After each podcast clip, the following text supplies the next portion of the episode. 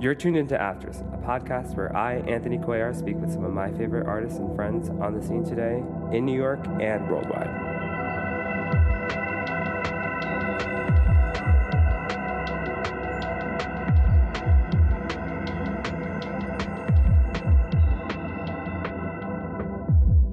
Hello and welcome to Afters. This is episode one, and I'm super excited to introduce my first guest ever. Um, I've tapped my friend Joselo, who is a New York City based DJ and producer. He's been running the party Maricon since 2014. You've seen Joselo play some of our favorite clubs and bars in New York City, such as Paragon, Nowadays, Mood Ring, and more. I am honored that he agreed to appear in my very first episode. We've actually been talking about this for well over a year, and we finally made it happen. I'm pleased to introduce you to Joselo. I hope you enjoy this conversation as much as I did.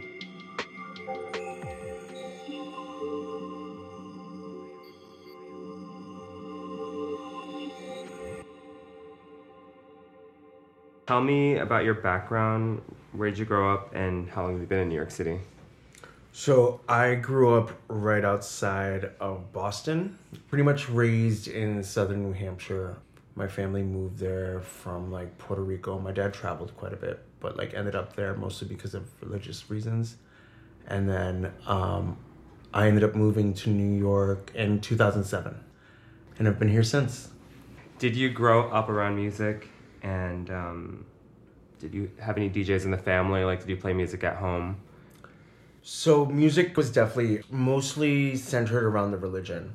So my dad was somebody that loved music. Um, so I grew up Pentecostal, which is a branch of Christianity that's um, has a very extreme doctrine. Um, so I was definitely kind of closed off to most things. You know, like growing up, a lot of my friends knew who the Beatles were through their friends, or just you know things like that. I mostly just knew some like Spanish music, but mostly church music. But my dad, he played the guitar. He also played the cuatro, um, which is like a four string guitar. That's a very kind of like folk, Puerto Rican folk music. Um, and then me and my sisters all sang, and we sang in church and stuff like that. Um, and then for a little while, I played the timbales and the drums in my church. Um, so that was kind of like my main introduction to music. What were some of your sources of music and culture growing up? You, you know, you said you went to school and you'd hear people talk about other artists. Like, how did you stay connected? So the way that I stayed connected is, of course, the internet. You know, I was in high school right around that time where like MIA was kind of like starting to come out big, or like kind of that internety time of music. So when I was, I think it was when I was 16, I would sneak out to this queer party in Boston called BAGLY. That's where I actually met a ton of my friends um, that really kind of introduced me to like different styles of music. Um, that's where I met my friend Khalif, better known as like Le1f. You know, at 16, we were running around Boston being fucking idiots. And I also, one of my close friends growing up was, his name is Javis. Um, he goes by JavaScript. And he was definitely a big influence and introduced me to a lot of things like Spank Rock, Santigold. Um, and that was kind of my big introduction to kind of like independent underground music.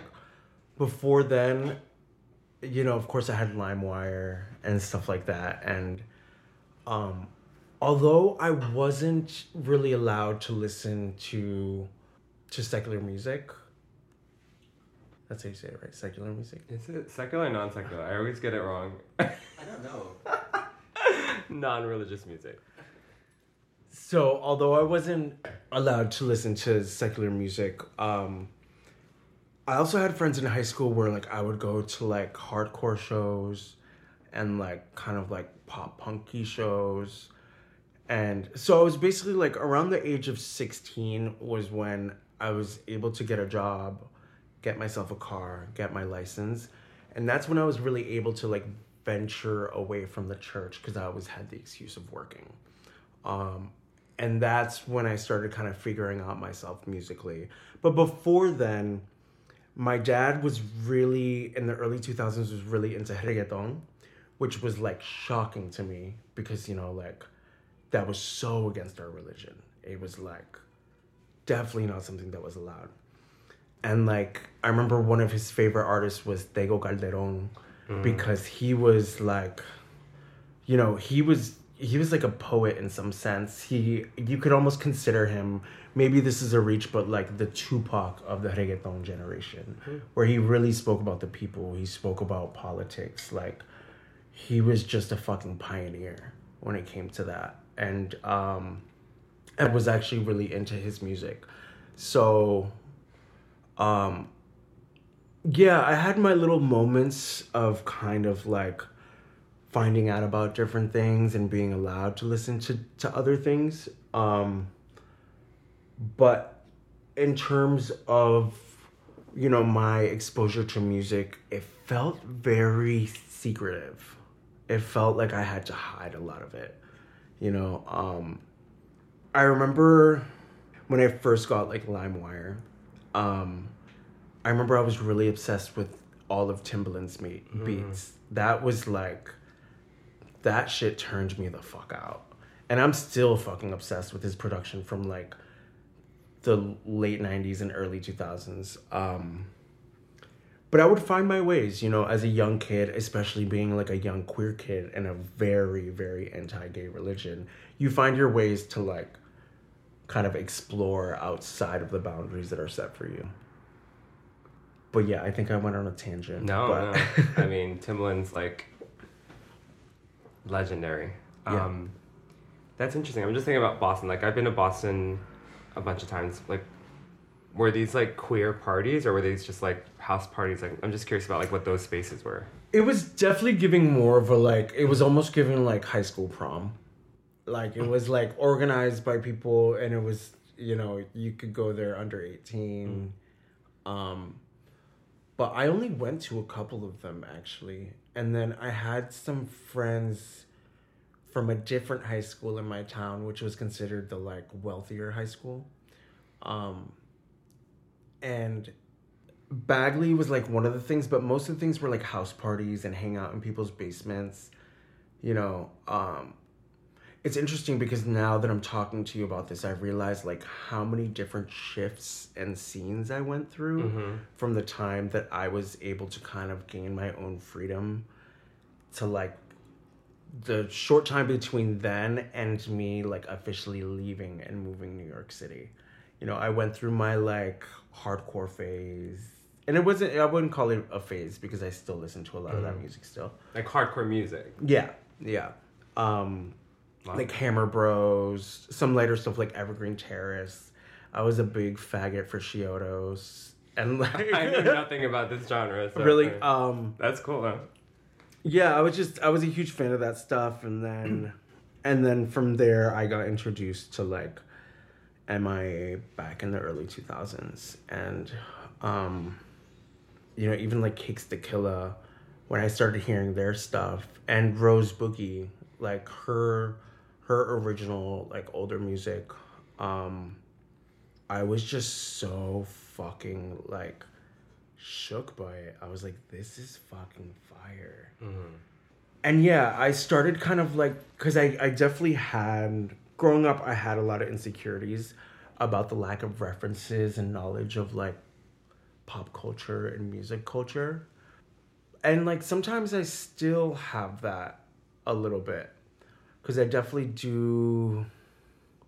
I do have these like tricky moments with like the religious thing mm-hmm. and kind of like going into these weird backwards way of thinking and being like oh my god like was the religion right like is what i'm doing bad and i think i was just so conditioned in that re- in that religion and was so sheltered and like taught about i was just kind of like all this fear was instilled into me mm-hmm. so i have this really really interesting relationship with music um, and life in general, really. Does Uh, that come up for you like in the music process, or is that just in all aspects of your life?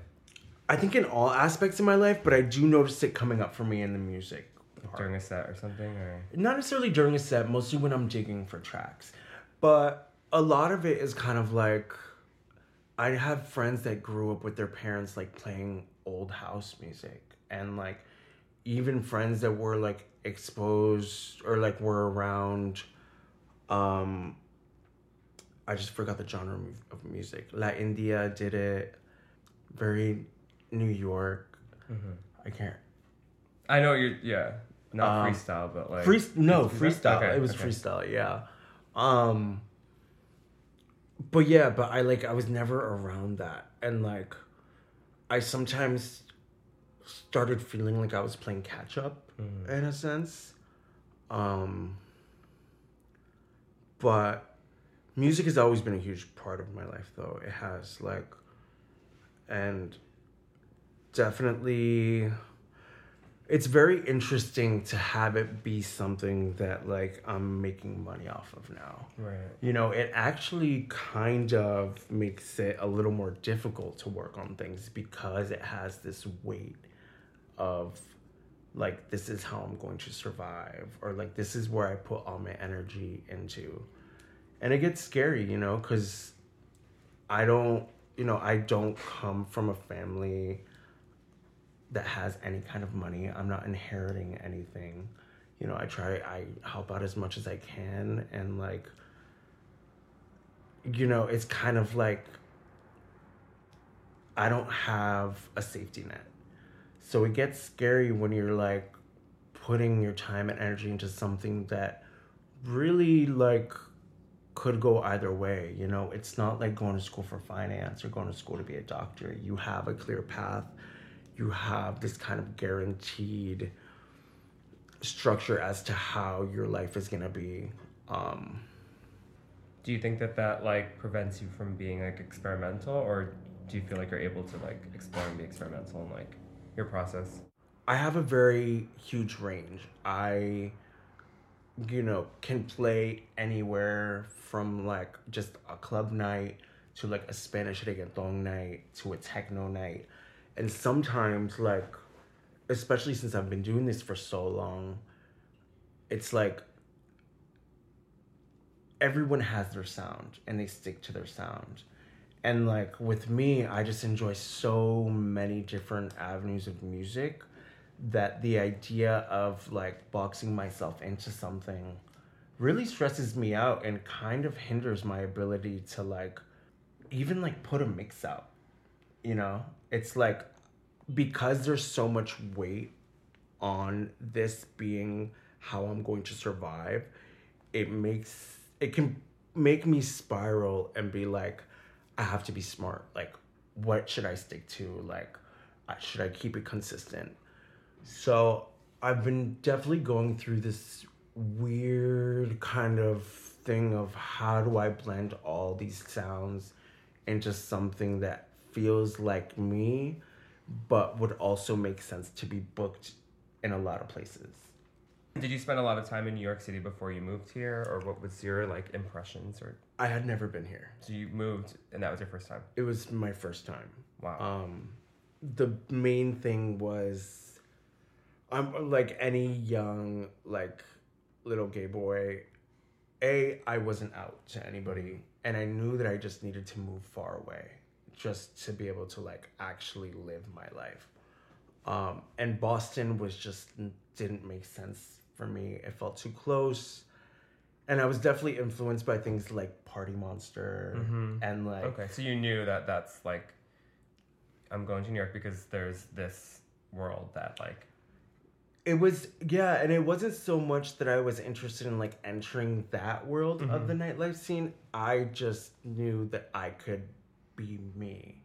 Cuz I saw the extreme of like being whoever you want and like being a freak and like and also I just knew that I could just do whatever the fuck I wanted and I didn't have to be scared of being myself. And that was a huge thing that I grew up in grew up with for so long.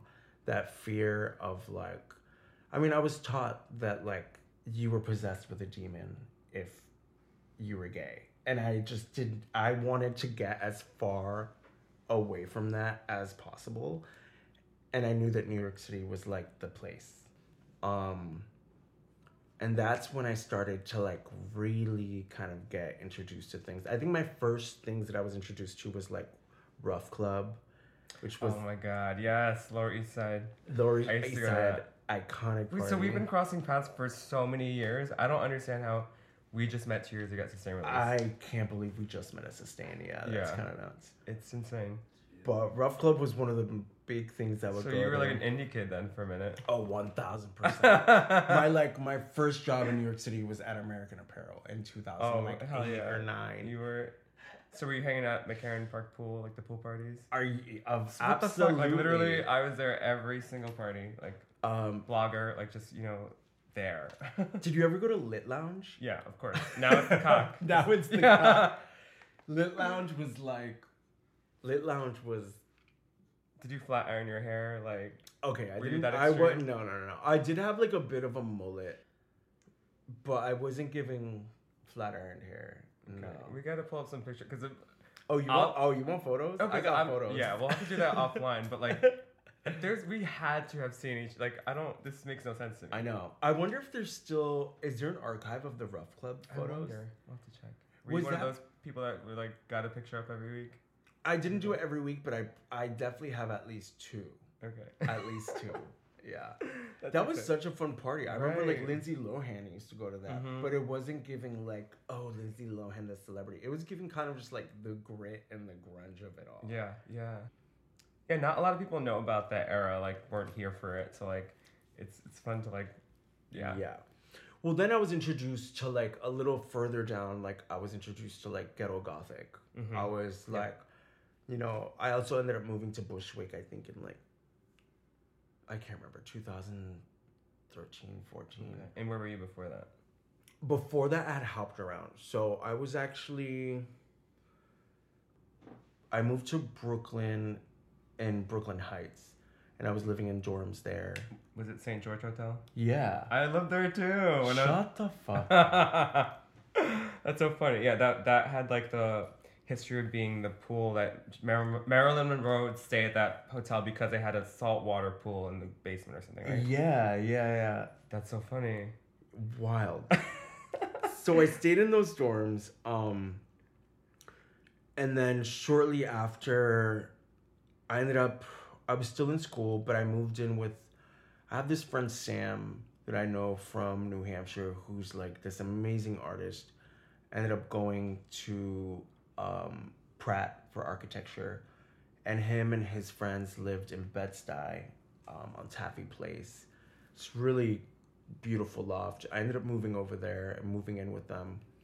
Um, I think once I moved to Bushwick, I was like, oh, this is like where I need to be. Because that was like early Bushwick days. Mm-hmm. Like there was only Rec Room, Yep, I used to DJ there. Fab, and there was Tandem. Yep. And those were like the two spots. Like, Did you ever go to the Gotham City Lounge, the like superhero bar? no, I know it, but I actually never went to it. Yeah. Yeah. Um so yeah, so I lived I've lived all over. Um and then like moved to Bushwick once I kind of got my shit together. Yeah. Um But yeah, but yeah, I was there at that time too. That was definitely the place to be, and like things were coming up. Like it was Tandem, it was uh, Rec Room. Did you ever go to Body Actualize? That Market Hotel. There was like yeah, those were the places, and then Yeah. then uh, um, of course Bossa Nova opened in 2012. Yes, so I didn't start going to Bossa until maybe like 2014, 2015. Mm-hmm. Like that's when I started to like cuz I was definitely more in the like clubby underground like POC without calling it POC. Mm-hmm. You know, I just kind of related more with. What was what were those parties? So it was like Contessa Stuto. I don't know if you know Cunt Mafia. Shout out to Cunt Mafia Okay, and yeah. Contessa.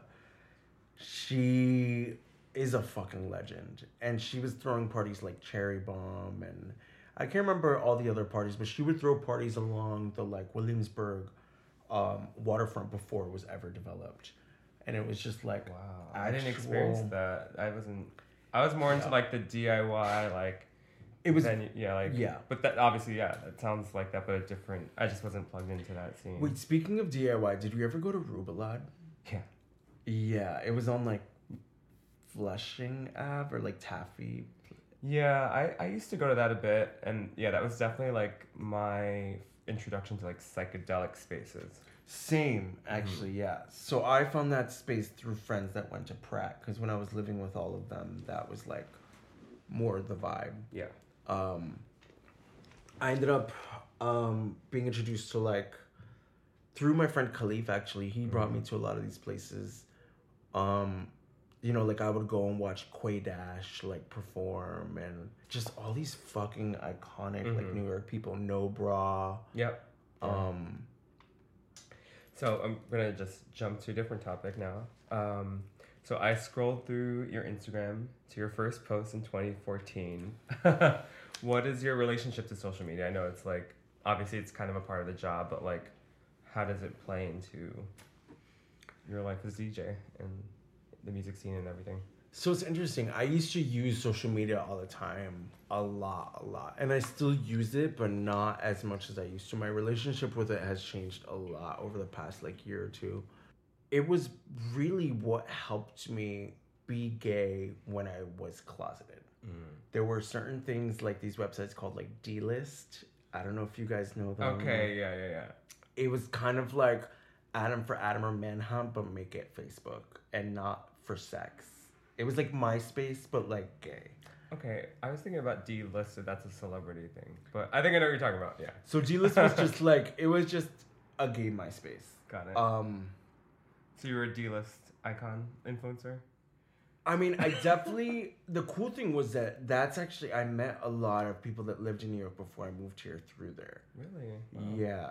Um and you know, I think social media is great. I definitely, you know, like going out when I first got to New York, it was very word of mouth. You know, and there were definitely like maybe Facebook and MySpace posts, but like everything that I found out about, like even like Ninjasonik shows and like Mhm. all that stuff, like I found out just word of mouth, which I miss so much. I miss that like I miss things happening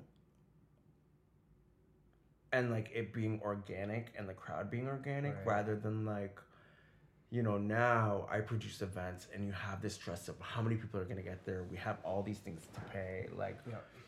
and there's so much going on now that like i think social media definitely i won't say i'm not going to be one of those bitter like old queens that's like social media ruined nightlife but it changed it a lot and it changed new york city underground a lot which is cool but you know i've always enjoyed social media i Yeah. think it was my way of like kind of figuring myself out before I was surrounded by anybody that I felt like I connected to or that felt similar to me. Mm-hmm. You know, Did you ever go to the bo- the venue called Bodega? It was like on, yeah. That, Yeah. It was short lived, but yeah, I remember because you mentioned Ninjasonik, it made me think about that. It definitely went to a couple like DIY shows that that felt very dangerously undercode DIY venue. oh, like a lot of these spaces, yeah. yeah, yeah, yeah. And And we're I, spoiled now. The kids these days, like, yeah. they're spoiled, but like if you really think about it, they're kind of like missing out on a yeah. lot. There's a lot. There's an era. There's like an era of like the danger that sort of made it exciting too. Yeah, one hundred percent, and like, it just felt like New York. Yeah. Like it was given like this is New York. Like. Everyone needs to watch out. There's no such thing as a safe space. You show up, Yeah. you be yourself. If you have to fight, you defend yourself. And you know, there was something about that's why I wanted to move here. I wanted to be myself and I wanted to kind of just be thrown right into it. And you know, things are definitely a little more for the vine, if you will. What is that? I don't know. If you, there was this app called Vine. Oh, Vine. And like people would like do something stupid and they'd be like, "Do it for the Vine." Right. No, I love. I miss Vine. Vine was like the best video platform in my opinion. Yo, it was it was great. It was great. Um, but things now are definitely like very smoke and mirrorsy, like, which it's just it's interesting. It's interesting, and I still have fun going out. I'm not knocking anything, Mm-hmm. but it's interesting to like have gotten here right as that was shifting, Yeah. and to see the shift happen. All right. So now, Maricon, the party. Tell me about how that came about. Um, Maricon the party. Um, I actually the first first first Maricon I want to say it was in 2014 or 15, and I booked Joey LaBeija, um, who's one of my very close sisters. I love her. Um, Where was it at? Where did you have it It was at Tropical 128. I didn't really hang out in gay spaces at all for a really long time. I would go to like Splash or like the random like gay bars. But the times that I did hang out in gay spaces, I realized because things were it wasn't giving queer back then. It was giving Mm-hmm. Yeah. It's a- Chelsea boys. Like, yeah. Um Twinks. and like I realized that there was never anything with like reggaeton or Spanish music. I mean, there was like escuelitas Right. and cafe con leche, like those parties would happen, but I wanted like something that was more focused on kind of like reggaeton and the shit that I like was really, really into that like I never really got a chance to listen to out. So then I brought the party back, and that was the main focus. And I think that was in like 2017. I brought it back. Um, you know, because I feel like we never had our spot. We never had our space. Yeah, even even Escuelita, I got to experience that like towards the end. Like, I wasn't here, you know. I I would go with my cousin, and that was definitely I feel like not so much for us. It was like definitely for like the older crowd. I feel. One hundred percent. Yeah. Yeah. Yeah. And I just I don't know, I feel like I didn't find I couldn't find like a scene that I felt a hundred percent attached to. And like my motive at that time was not at all to like create that scene or anything like that, but I just wanted to like create an event to finally have that and be able to just like celebrate Latin music and celebrate being like artsy, but still a little hood, but still being like a faggot. Yeah. You know, it's kind of like that alt hood girl. Yeah. You No, know, I definitely felt that. I've, I've definitely like, you don't quite fit into certain boxes. Um, so at that point, when you were throwing these parties, were you you already were DJing at that point, or No, so I actually so then I threw the second one. where was that one? What venue? That was at Mercury Lounge. Oh, interesting. And I booked that one and I booked myself to DJ only because I wanted to save money on the lineup.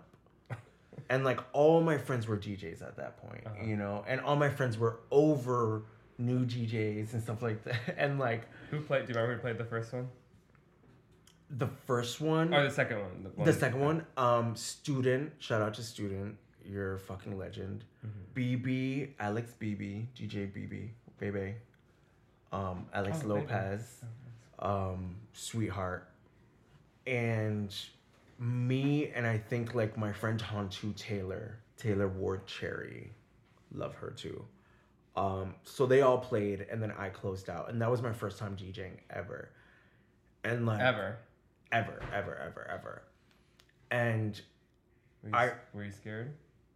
I was scared, but it was definitely one of those times where like I was just like, I don't give a fuck. Like I felt really good about my track selection. And honestly, I turned it out not in terms of mixing. The mixing was a fucking train wreck. Yeah. Like I did not understand how to use the equipment at all. Mm-hmm.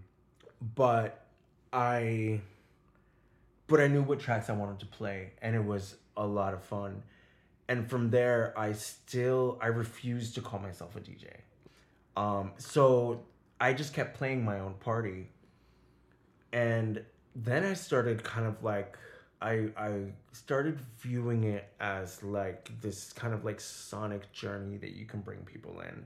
And I started finding out more about like more experimental like Latin music, you know, like Carmen Durand, like everything that Nafi was doing, Venus X. Yeah. Like I was so like, whoa, these kids are like taking everything I want to play, but just like their interpretation of it is Yeah. so fucking refreshing and cool. Cross genre, it was really innovative. It was super innovative, super. Yeah. And I ended up actually getting asked to DJ a party. I can't even remember what it was, but then I took the gig.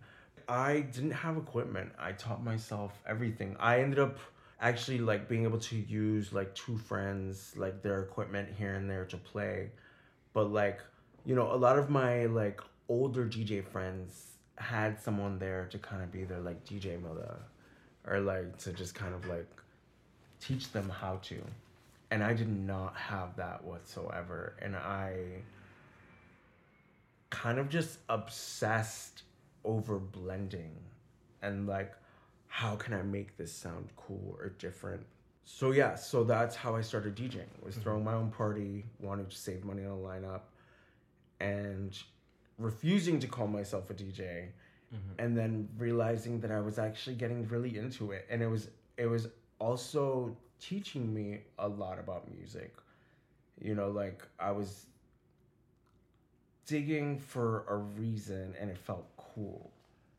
And that was around the time when like Nguzunguzu was like big and like Dinamarca. And once I like tapped into that, I was just like, wait, I I'm into this. I you know, and it was never a thing about like making it my main source of income at all.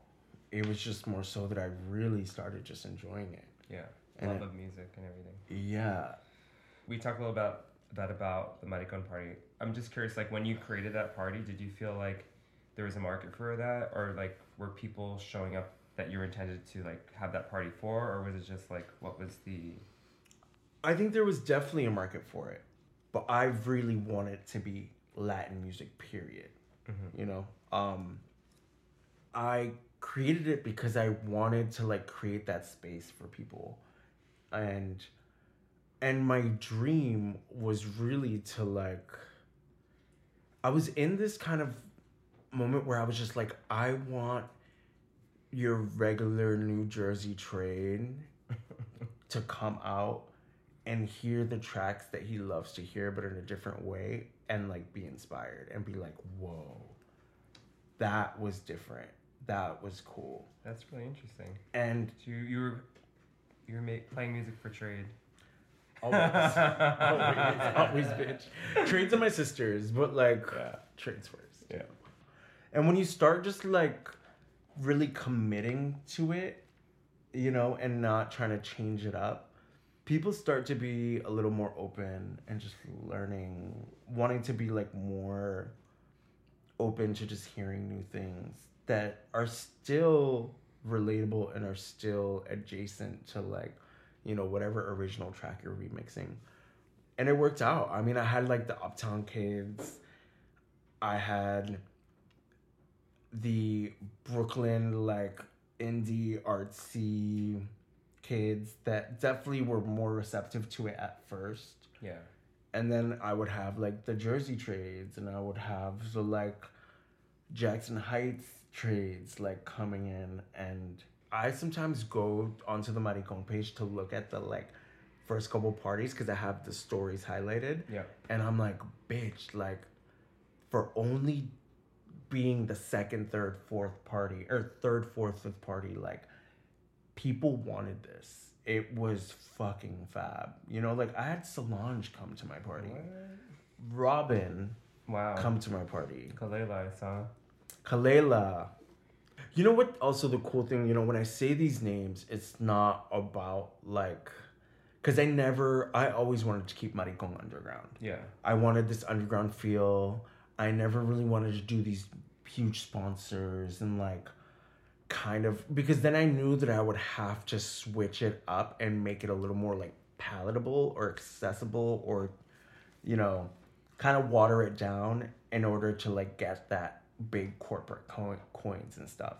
It was just never, it never felt commercial. It felt still very underground New York.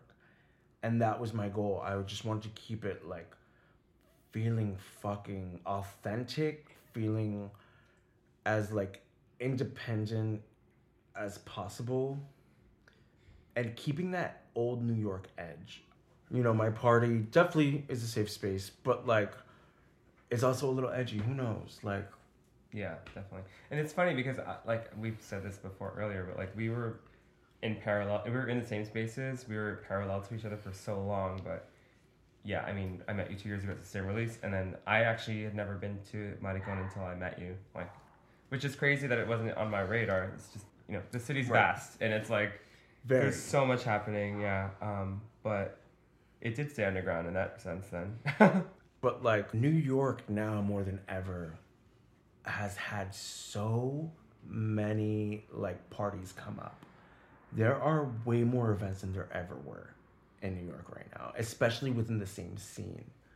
Cause back when I first started Maricon, like the people in the like Bushwick scene, let's say, like not that many people were throwing like that many parties. You know? No, it's true. I mean, tonight, I mean, nowadays, like sometimes there's four events that you have to choose from, like if you were going to go out. And sometimes Yeah. if you're crazy like me, you'll go to all of them. yeah.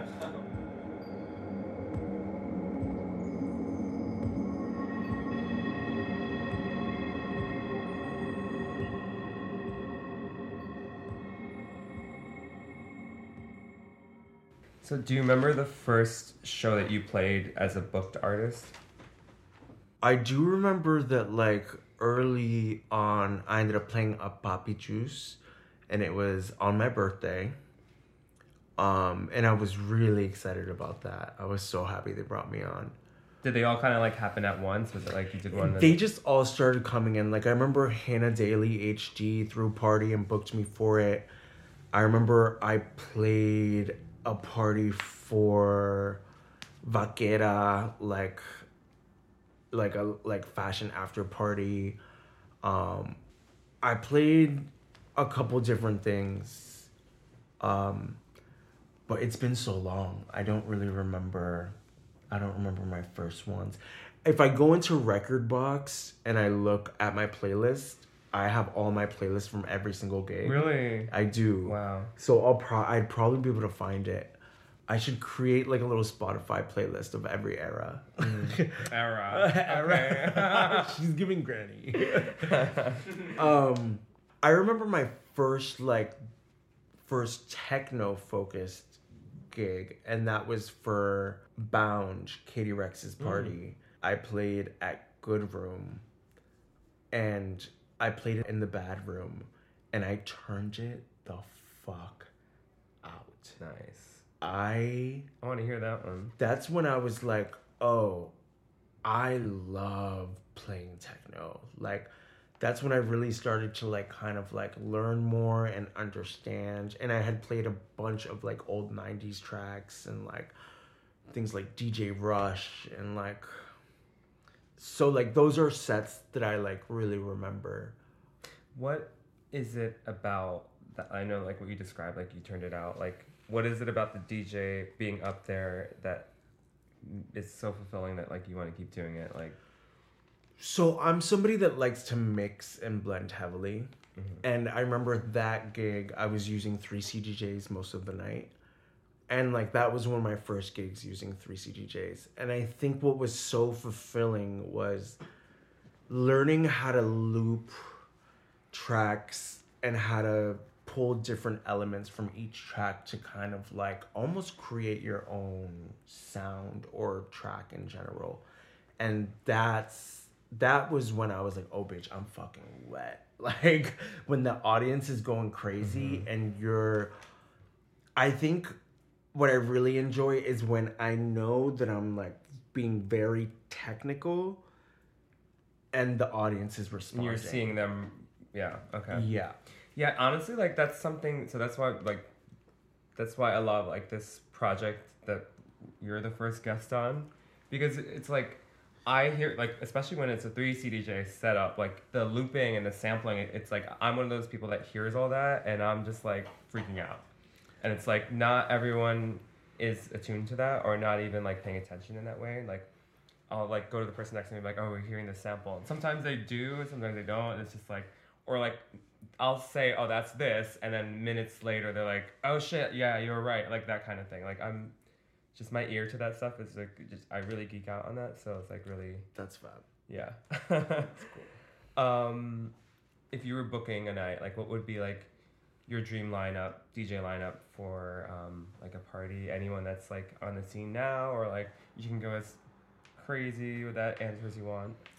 All right, so I'm gonna I'm gonna give you like a couple of different examples. Okay. But like, so so also like with Maricon, you know, I threw on my own for a while, and then I brought in Fried Plátano, Alvin, Yeah. um, and we have like dove into like the Café con Leche crew and just like all those people and those producers and DJs. So like if I was to do if I was to do a night focused on Latin house or like tribal house, my dream lineup would be like Kenny Dope, Lord G,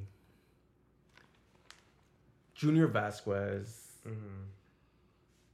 Louis Vega, just those people if I wanted to give that old school sound. Like I would die. Right. That would be my ultimate all star lineup. For more like new agey stuff, like I mean I I get to DJ with DJ Florentino, who's a producer from London.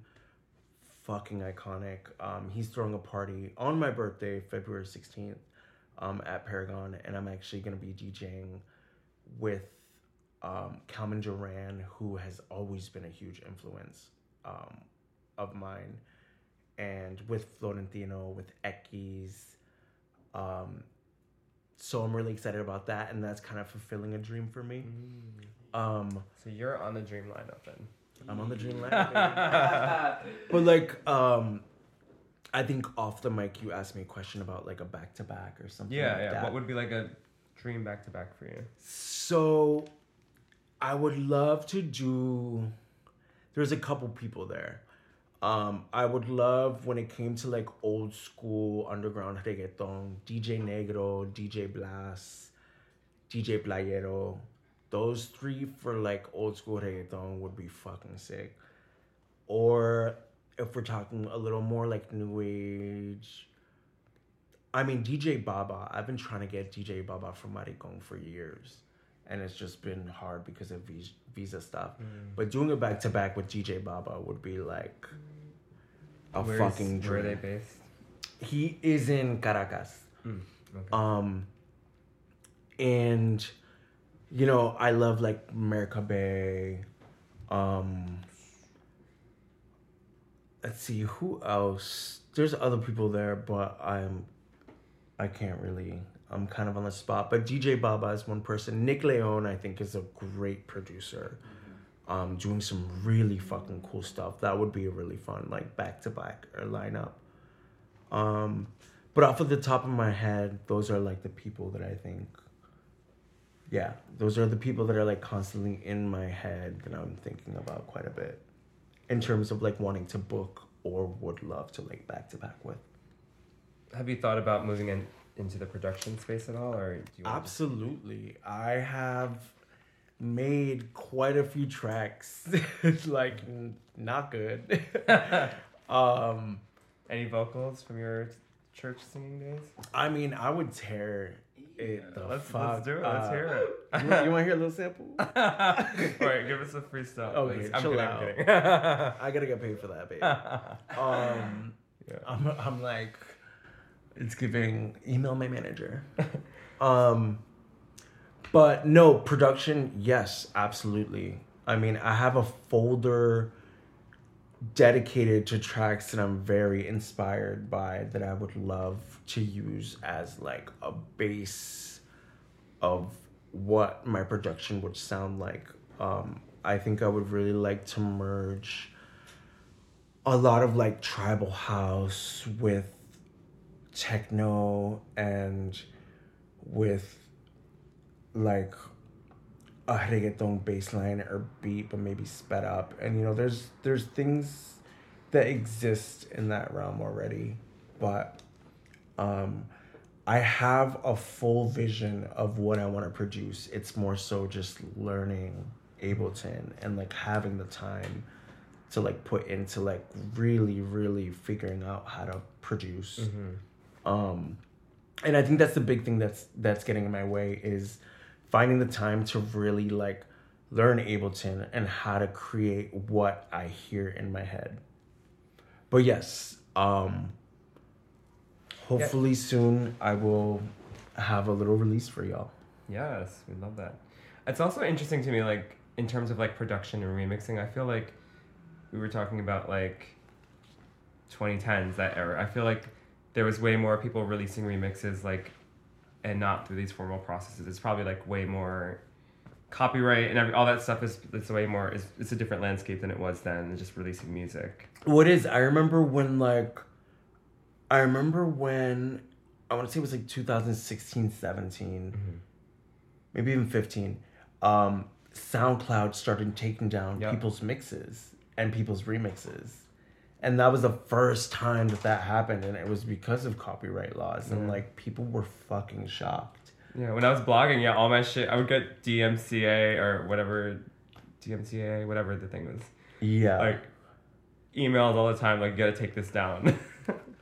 Yeah, it's crazy. It's um it's changed a lot and I think that like I think it's good that like I think it's good that like certain artist stuff is protected, but the gag is that a lot of times it's these huge record labels that are probably not even paying their artists what they deserve yeah. that are making you take down like a remix and stuff like that, which is kind of unfortunate.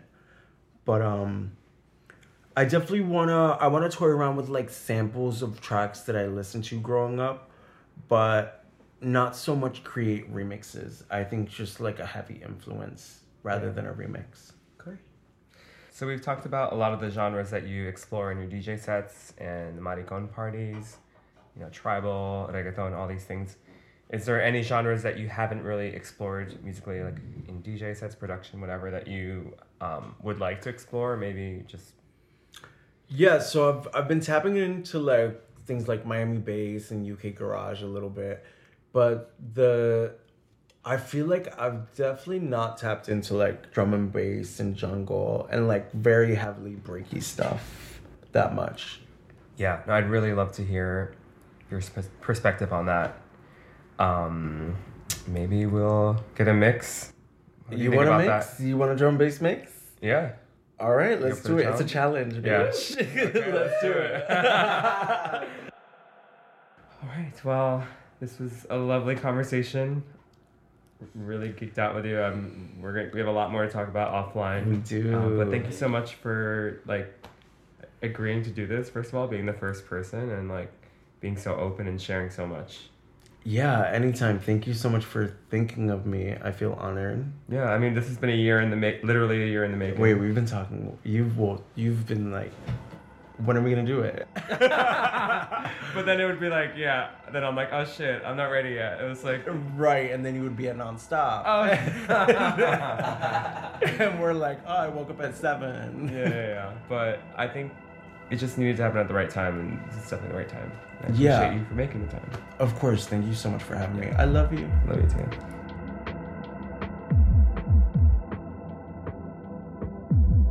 Afters is recorded, mastered, and edited by Tomas Skelly. Music by Nicolo Bernardi. Art by Cisne. Afters is produced, edited, and directed by myself, Anthony Cuellar, in New York City.